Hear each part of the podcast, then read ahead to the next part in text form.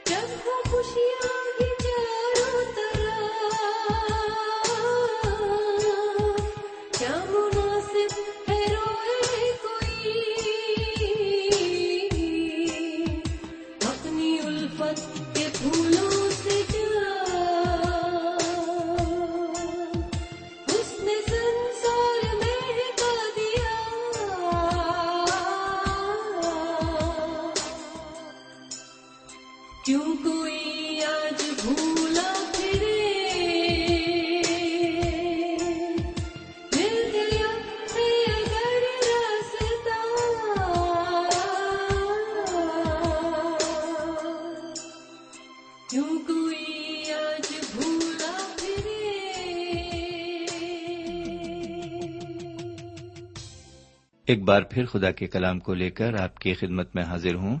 سلام قبول فرمائیے۔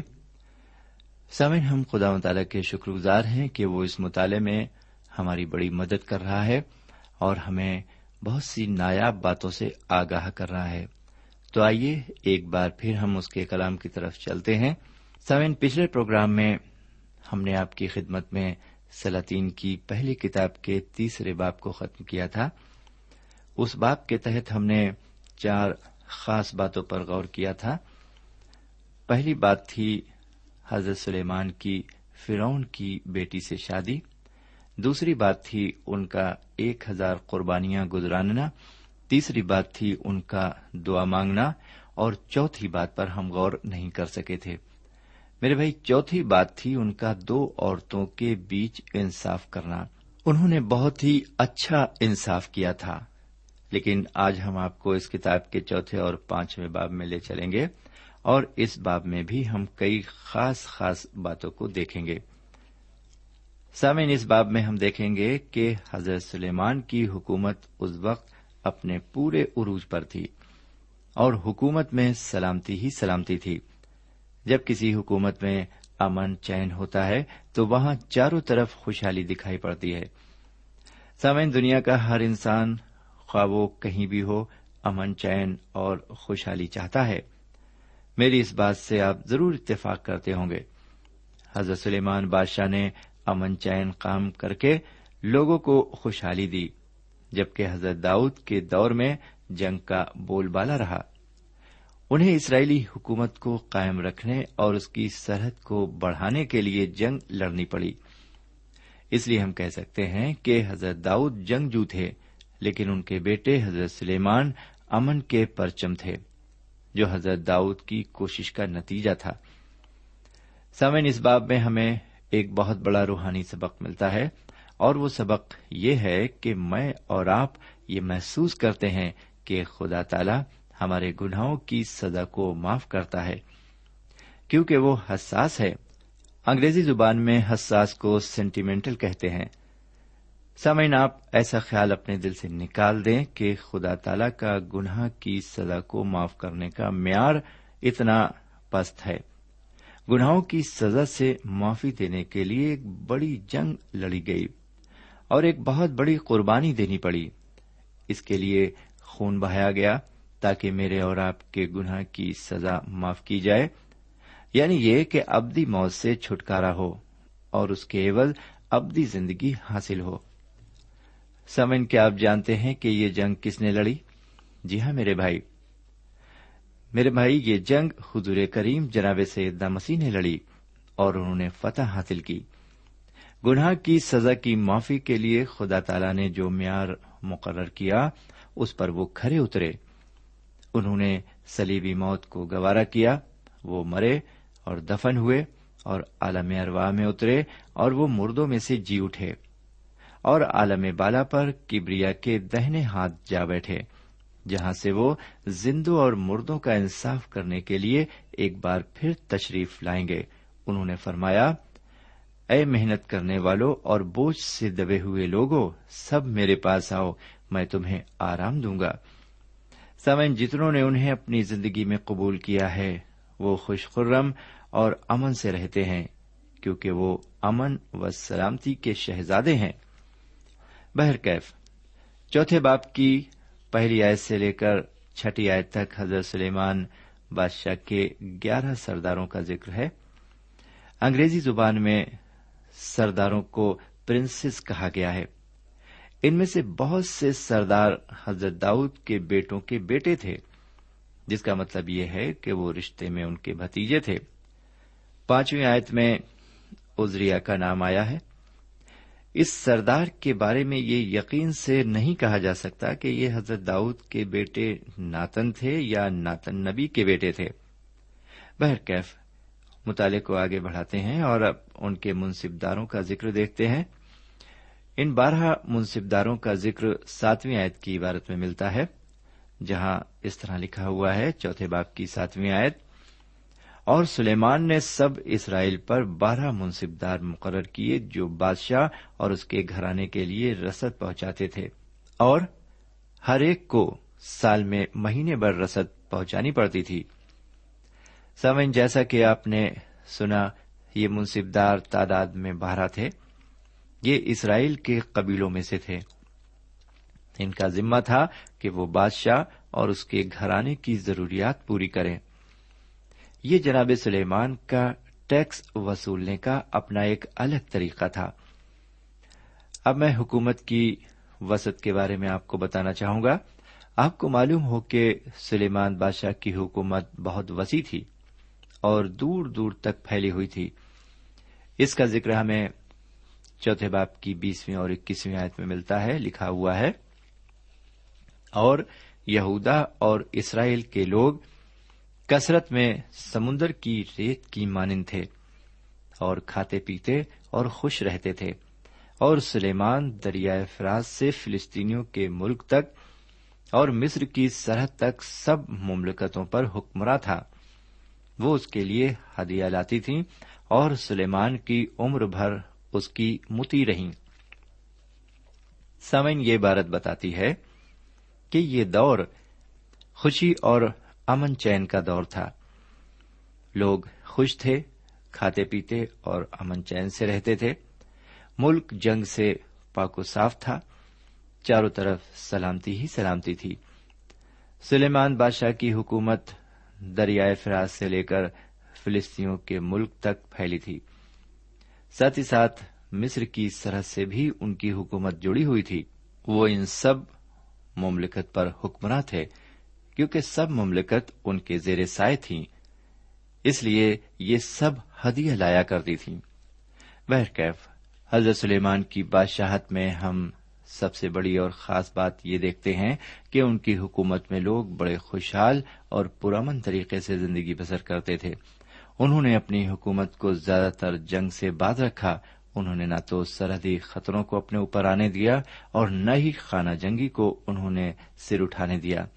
لیکن یہ سب کیسے ممکن ہوا؟ میرے بھائی، یہ سب دعا کے ذریعے ممکن ہوا۔ انہوں نے خدا سے دعا کی تھی کہ انہیں ایسی سمجھ اور عقل عطا کی جائے جس سے وہ اپنی حکومت کو پرامن طریقے سے چلا سکیں۔ اور ہم نے دیکھا کہ خدا نے انہیں یہ عقل بخشی۔ میرے بھائی، ہم بھی اپنی زندگی کا یہی نصب لائن بنائیں کہ ہم بھی ہر شعبے میں خدا سے یہی فریاد کریں کہ خدا ہمیں عقل سلیم عطا فرمائے۔ ہم چاہیں کوئی بھی کیوں نہ کام کرتے ہوں۔ ہم اس کے لیے خدا سے عقل سلیم کی درخواست ضرور کریں۔ لیجیے پچیسویں آیت پر غور فرمائیے۔ لکھا ہوا ہے، اور سلیمان کی عمر بھر یہودا اور اسرائیل کا ایک آدمی اپنی تاک اور اپنی انجیر کے درخت کے نیچے دان سے بیر سبا تک امن سے رہتا تھا۔ سامن یہ دور امن کا دور تھا۔ جیسا کہ میں نے آپ کے سامنے اس سے قبل بتایا تھا کہ حضرت داؤد کے زمانے میں لڑائیاں ہوئی حضرت داؤد خود بھی بہادر اور جنگجو تھے۔ ان کی زندگی جنگ لڑنے اور دشواریوں کو برداشت کرنے میں گزری، لیکن انہوں نے ایک مستحکم اور پر امن حکومت اپنے بیٹے سلیمان کو وراثت میں دی۔ جہاں حضرت داؤد جنگجو انسان کہے جاتے ہیں، وہیں حضرت سلیمان امن کو قائم رکھنے والے انسان ہیں۔ اس عبارت میں بہت کچھ قابل غور ہے۔ یہ عبارت بتاتی ہے کہ یہ دور امن اور سلامتی کا دور تھا، جبکہ آج کا دور اس سے خالی ہو چکا ہے۔ امن اور سلامتی کا کہیں دور دور تک نام و نشان بھی نہیں ہے۔ بائبل شریف کہتی ہے، میرا خدا فرماتا ہے کہ شریروں کے لیے سلامتی نہیں۔ آج کی یہ دنیا ایک شرارت پسند دنیا ہے۔ زیادہ تر لوگ شرارت پسند ہیں۔ آج کے دور میں پاجی پن کی قدر ہوتی ہے۔ آج لوگ امن چین اور سلامتی کے ساتھ گھوم پھر نہیں سکتے۔ ہر وقت یہ خطرہ رہتا ہے کہ کوئی حادثہ نہ ہو جائے۔ اخبار میں روزانہ ہی کوئی نہ کوئی خبر دل کو دہلانے والی ضرور شائع ہوتی ہے۔ سمے آپ بالکل نہ گھبرائیں۔ دنیا میں ایک بار سلامتی اور امن کو پھر بحال کیا جائے گا۔ یہ بہت جلد ہوگا کیونکہ سلامتی کا شہزادہ بہت جلد آئے گا۔ وہ آج اور ابھی آ سکتا ہے۔ یہ سلامتی کے شہزادے حضور کریم جناب سیدنا مسیح ہیں۔ سامعین، جناب سلیمان بادشاہ کے دور حکومت میں ہر شخص اپنی طاق اور اپنے انجیر کے درخت کے سائے میں رہتا تھا۔ اس سے یہ مراد تھی کہ ہر شخص ایک عام زندگی بسر کرتا تھا۔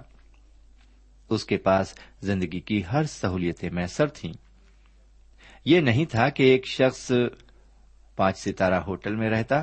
اور کھانا کھاتا اور دوسرا کسی درخت کے سائے یا کسی دیوار کے سہارے ٹھنڈ سے سکڑتا، یہ حالت دان سے لے کر بیر سبا تک تھی۔ کوئی بھی محتاج نظر نہیں آتا تھا۔ سب کے پاس اپنی جائیداد تھی اور وہ آرام دہ زندگی بسر کرتے تھے۔ بہرکیف آگے بڑھتے ہیں اور چھبیسویں آیت پر آتے ہیں۔ لکھا ہوا ہے، اور سلیمان کے یہاں اس کے رتھوں کے لیے چالیس ہزار تھان اور بارہ ہزار سوار تھے۔ سمن میں آپ کی توجہ خاص طور سے اس عبارت کی طرف لانا چاہتا ہوں۔ گھوڑا جنگ میں استعمال کیا جاتا ہے، اس لیے اس کی افزائش نسل ممنوع ہے۔ یہ ممانعت خدا کی طرف سے ہے۔ خدا نے خاص طور سے بادشاہوں کو منع کیا ہے کہ نہ تو بیویوں کی تعداد بڑھائیں اور نہ ہی گھوڑوں کی تعداد بڑھائیں۔ خداون تعالی کی یہ ہدایت استشنا کی کتاب کے سترویں باپ کی سولہویں آیت میں پائی جاتی ہے۔ میرے بھائی، سلیمان نے بیویوں کی تعداد بڑھانے کے ساتھ ساتھ گھوڑے بڑھائے۔ گھوڑوں کے رہنے کے لیے پورے اسرائیل میں استبل بنوائے۔ سمے سلیمان بادشاہ کے استبلوں کے کھنڈر آج بھی موجود ہیں۔ ان استبل میں تقریباً چار سو پچاس گھوڑے رکھے جا سکتے تھے۔ تاریخ کی دوسری کتاب اس کے نویں باپ کی پچیسویں آیت یہ بتاتی ہے کہ سلیمان بادشاہ کے پاس چار ہزار کے قریب گھوڑے تھے۔ اس نے گھوڑے بڑھانے، جو کہ خداوند کی دانش کے خلاف تھا جی ہاں اس میں کافی ترقی کی۔ گھوڑے بڑھانے میں۔ بہر کیف آگے بڑھتے ہیں اور انتیسویں اور تیسویں آیت میں ہم دیکھتے ہیں، جناب سلیمان کی دانش مندی اور حکمت سب اہل مشرق کی حکمت اور مصر کی حکمت پر فوقیت رکھتی تھی۔ ان کی حکمت دور دور تک مشہور تھی۔ بہرکیف اکتیسویں آیت میں ہم دیکھتے ہیں کہ اس آیت کی عبارت میں چار نمایاں اشخاص کا ذکر کیا گیا ہے۔ ان نمایاں اشخاص کے نام اس طرح ہیں۔ یہاں پر آپ بال شریف میں دیکھ لیجیے ہم اسے پڑھیں گے نہیں۔ ہم آگے بڑھیں گے اور بتیسویں آیت سے تینتیسویں آیت تک عبارت پر آئیں گے۔ سمن یہاں پر ہمارے لیے یہ بیان ملتا ہے کہ جناب سلیمان نے تقریباً تین ہزار مثالیں کہیں۔ ان مثالوں میں سے کچھ مثالیں کتاب مقدس میں موجود ہیں۔ ان کے تقریباً ایک ہزار پانچ مزمور ہیں۔ وہ مزمور بھی لکھے ہیں۔ ہمارے پاس ان کا ایک گیت ہے جسے سلیمان کا گیت کہتے ہیں۔ حضرت سلیمان میں بہت سی خوبیاں تھیں۔ یوں کہنا چاہیے کہ وہ درختوں سے لے کر چرندوں، پرندوں کی زبان بھی سمجھتے تھے۔ انہیں ان کے بارے میں مہارت حاصل تھی۔ اگر دیکھا جائے تو یہیں سے سائنس کا آغاز ہوتا ہے۔ اب میں چوتیسویں آیت پر آتا ہوں۔ یہاں لکھا ہوا ہے، اور سب قوموں میں سے زمین کے سب بادشاہوں کی طرف سے، جنہوں نے اس کی حکمت کی شہرت سنی تھی، لوگ سلیمان کی حکمت کو سننے آتے تھے۔ سمن جناب سلیمان بادشاہ کی حکمت کی شہرت تمام دنیا میں پھیل گئی تھی۔ بہت سے لوگوں نے ان کی حکمت کو آ کر سنا ابسال کی کتاب میں، جو کہ کتاب مقدس کی ایک کتاب ہے، اور جسے آگے چل کر آپ کے سامنے پیش کیا جائے گا، جس کو ہندی میں نیتی وچن کہتے ہیں، جناب سلیمان کے امسال کو کافی تعداد میں درج کیا گیا ہے۔ میرے پیارے بھائی بہن، یہ مثالیں جوان لوگوں کو نصیحت کرنے کے لیے بہت فائدہ مند ہیں۔ سمین خدا و تعالی ہر وقت حرکت میں رہتا ہے۔ ہماری ہر وقت مدد کرتا ہے۔ اگر جوان لوگ ان امسال پر دھیان دیں اور انہیں عمل میں لائیں، تو وہ ایک مثالی انسان بن سکتے ہیں۔ ان امسال کو عملی جامہ پہنانے سے کوئی بھی شخص مسیح نہیں بن جاتا اور نہ ہی وہ سیدنا مسیح کو قبول کر لیتا ہے۔ ان امسال میں وہ خزانہ پوشیدہ ہے جس پر چل کر زندگی پرامن اور کامیاب بنتی ہے۔ بہرکیف ہم آگے بڑھتے ہیں۔ اور آگے بڑھتے ہوئے ہم اگلے باب میں داخل ہوتے ہیں، پانچویں باب میں۔ سب ان پانچویں باب میں ہم دیکھیں گے کہ جناب سلیمان سور کے بادشاہ ہیرام سے جو حضرت داؤد کا دوست تھا ایک معاہدہ کرتے ہیں۔ اس معاہدے میں دیودار کی لکڑی اور سنوبر کی لکڑی اور درخت کاٹنے والے شامل تھے۔ اس کے علاوہ سلیمان بادشاہ نے اسرائیل سے تیس ہزار لوگ چنے جن سے بےگار لیا گیا۔ بہرکیف اس باپ کی پہلی آیت یہ ظاہر کرتی ہے کہ سور کے بادشاہ ہیرام نے جو کچھ کیا وہ سلیمان بادشاہ کی وجہ سے یا ان کے ڈر سے نہیں کیا، بلکہ اس نے اس محبت کے وسیلے سے کیا جو اس کو حضرت داؤد سے تھی۔ حضرت داؤد اور ہیرام آپس میں بہت گہرے دوست تھے۔ آئیے اب دوسری آیت سے لے کر چوتھی آیت تک عبارت پر آئیں۔ یہاں پر حضرت سلیمان فرماتے ہیں کہ ان کے والد حضرت داؤد خدا تعالی کے لیے ایک گھر اس لیے تعمیر نہ کرا سکے کیونکہ وہ تمام عمر جنگ میں مشغول رہے اور ملک میں امن قائم کرنے کی فکر میں رہے۔ سمجھ صرف خدا ہی اطمینان دے سکتا ہے۔ خواہ وہ روحانی چین ہو یا پھر دنیاوی چین ہو۔ انسان کو جس آرام کی ضرورت ہے وہ بھی خدا ہی عطا کر سکتا ہے۔ حضور کریم جناب سیدنا مسیح نے فرمایا، اے محنت اٹھانے والوں اور بوجھ سے دبے ہوئے لوگوں میرے پاس آؤ، میں تم کو آرام دوں گا۔ میرے بھائی، انہوں نے ایسا اس لیے فرمایا کیونکہ لوگوں نے انہیں قبول نہیں کیا تھا۔ ان کا مقصد تھا کہ گناہ کے بوجھ اٹھانے والوں اور دبے ہوئے لوگوں سے، جنہیں وہ چھٹکارا دینا چاہتے تھے۔ گناہ سے چھٹکارا صرف حضور کریم ہی دے سکتے تھے۔ وہ فرماتے ہیں، تم جان لو کہ ابن آدم کو زمین پر گناہ معاف کرنے کا بھی اختیار ہے۔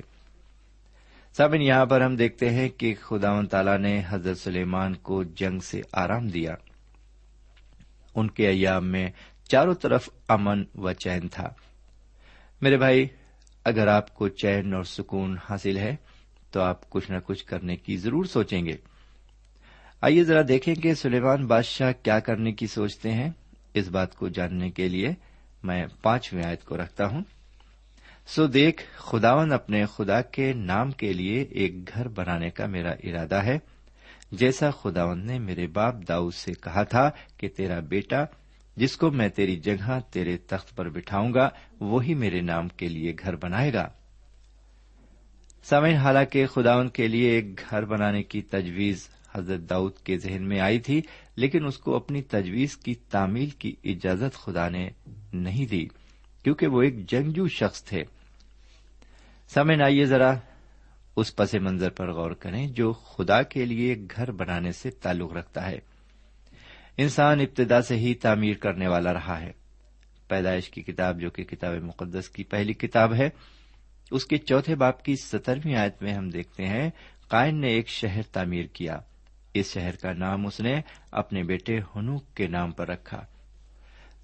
سمن جب بات انسان کے تعمیر کرنے کی عادت پر چل رہی ہے، تو عہد عتیق کے لیے کئی پوشیدہ تہذیب اور تعمیرات جو زمین کی گہرائیوں میں دفن ہیں اور جنہیں محکمہ آثار قدیمہ نے کھود کر نکالا ہے۔ اگر ہم ہندوستان کی تواریخ کا ذکر کریں، تو سب سے پہلے ہمارے ذہن میں جو بات ابھرتی ہے وہ موہن جودڑو اور ہڑپا کے بارے میں ہے۔ ان دونوں شہروں کی تہذیب جو کہ سندھ اور پنجاب میں ہے، صدیوں پرانی ہے۔ اسی طرح کی تہذیب اور عالیشان عمارتوں کے کھنڈات ساری دنیا میں پائے جاتے ہیں۔ سمن آئیے اب ذرا اس بات پر بھی تھوڑا غور کریں کہ گھر بنانے کا خیال حضرت داؤد کے دل میں کیسے آیا، اس گھر کی بناوٹ کیسی ہونی چاہیے تھی اور اس کی کیا خوبیاں ہونی چاہیے تھیں، اس کا جاننا بھی بہت ضروری ہے۔ سمن حضرت داؤد کے دل میں گھر بنانے کا خیال پیدا ہوا، لیکن خدا و تعالی نے انہیں ایسا کرنے کی اجازت نہیں دی۔ اس گھر کی کہانی کا ایک حصہ تواریخ کی پہلی کتاب اور اس کے اٹھائیسویں باپ کی ابتدائی تین آیتوں میں ملتا ہے۔ سمین یہ ہیکل خدا و تعالی کی سکونت کے لیے نہیں، اس کے پاؤں کی چوکی بنانے کی خواہش تھی جو حضرت داؤد کے دل میں ابری سبن جیسا کہ میں نے بتایا تھا کہ خدا کی ہیکل بنانے کی تجویز حضرت داؤد کی تھی، اس ہیکل کا نمونہ بھی ان کے ذہن میں تھا جو انہیں خدا و تعالی کی طرف سے ملا۔ جناب سلیمان کو نہیں۔ اس کی تصدیق تواریخ کی پہلی کتاب اس کے اٹھائیسویں باپ کی انیسویں آئے سے ہوتی ہے۔ لکھا ہوا ہے، یہ سب یعنی اس نمونے کے سب کام خداوند کے ہاتھ کی تحریر سے مجھے سمجھائے گئے۔ سمن یہ عبارت یہ بتاتی ہے کہ اس گھر کا نمونہ جو حضرت داؤد خدا کے لیے بنانا چاہتے تھے، خدا نے خود ان پر ظاہر کر دیا تھا۔ لیکن خدا و تعالی کے گھر کے نمونے کو انہوں نے اپنے بیٹے سلیمان کو دے دیا اور اسے اچھی طرح سمجھا دیا کہ اسے کیا کیا اور کس طرح تعمیر کرانا ہے۔ انہوں نے سارے انتظامات کر دیے تھے۔ انہوں نے مال و زر اور ان ساری بیش قیمت اشیاء کو بھی مہیا کر دیا تھا جو خداوند کے گھر کی تعمیر میں استعمال کی جاتی ہیں۔ سامعین، ان سب انتظامات کے تحت جناب سلیمان سور کے بادشاہ ہیرام سے رابطہ قائم کرتے ہیں۔ بہرکیف، آٹھویں اور نویں آیت میں ہم پڑھتے ہیں، اور ہیرام نے سلیمان کو کہلا بھیجا کہ جو پیغام تو نے مجھے بھیجا میں نے اس کو سن لیا ہے اور میں دیودار کی لکڑی اور سنوبر کی لکڑی کے بارے میں تیری مرضی پوری کروں گا۔ میرے ملازم ان کو لبنان سے اتار کر سمندر تک لائیں گے اور میں ان کے بیڑے بندھوا دوں گا تاکہ سمندر ہی سمندر اس جگہ جائیں جسے تو ٹھہرائے اور وہاں ان کو کھلوا دوں گا۔ پھر تو ان کو لے لینا اور تو میرے گھرانے کے لیے رسد دے کر میری مرضی پوری کرنا۔ سمن اس عبارت میں ایک معاہدہ یا سمجھوتے کا ذکر ہے جو ہیرام اور سلیمان کے درمیان ہوا۔ اس سمجھوتے کے مطابق ہیرام نے دیودار اور سنوبر کی لکڑی کا بندوبست اپنے ذمے لیا اور اپنے گھرانے کے لیے رسد کا بندوبست سلیمان پر ڈالا۔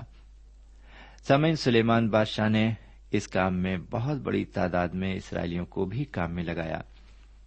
تیرہویں اور چودہویں آیت بتاتی ہے اور سلیمان بادشاہ نے سارے اسرائیل میں سے بیگاری لگائے، وہ بیگاری تیس ہزار آدمی تھے اور وہ ہر مہینے ان میں سے دس دس ہزار کو باری باری سے لبنان بھیجتا تھا اور وہ ایک مہینے لبنان پر اور دو مہینے اپنے گھر رہتے اور ادنرام ان بیگاریوں کے اوپر مقرر تھا۔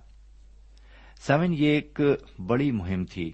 جب انہوں نے ہیکل کی تعمیر کو ختم کر دیا، اس کے بعد سلیمان بادشاہ نے اور بہت سی عمارتوں کو تعمیر کرایا۔ جسے ہم آگے چل کر دیکھ سکیں گے۔ یہاں پر اب ہم آج کا مطالعہ ختم کرتے ہیں۔ اجازت دیجیے، خدا حافظ۔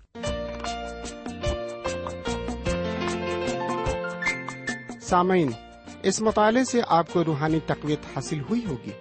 ہمیں یقین ہے، آپ اپنے تاثرات سے ہمیں ضرور نوازیں گے۔ ہم آپ کے خط کے منتظر رہیں گے۔ ہمارا پتا ہے، پروگرام نور ال post box number one five seven five Sialkot Pakistan پتا ایک بار پھر سن لیں پروگرام نور ال پوسٹ باکس نمبر ایک پانچ سات پانچ سیال کوٹ پاکستان اب آپ ہم سے ٹیلی فون اور ای میل سے بھی رابطہ قائم کر سکتے ہیں ہمارا ٹیلی فون نمبر ہے nine two three four four six four zero four five seven eight نو دو تین چار چار چھ چار صفر چار پانچ سات آٹھ۔ ہمارا ای میل پتا ہے۔ N A E M three nine four nine eight Hotmail dot com. N A E M three nine four nine eight Hotmail dot com. ہمارے پروگرام کا وقت اب یہیں پر اختتام پذیر ہوتا ہے۔ اگلے پروگرام میں خدا کے کلام کے ساتھ پھر ملیں گے۔ تب تک کے لیے اجازت دیں۔ خدا حافظ۔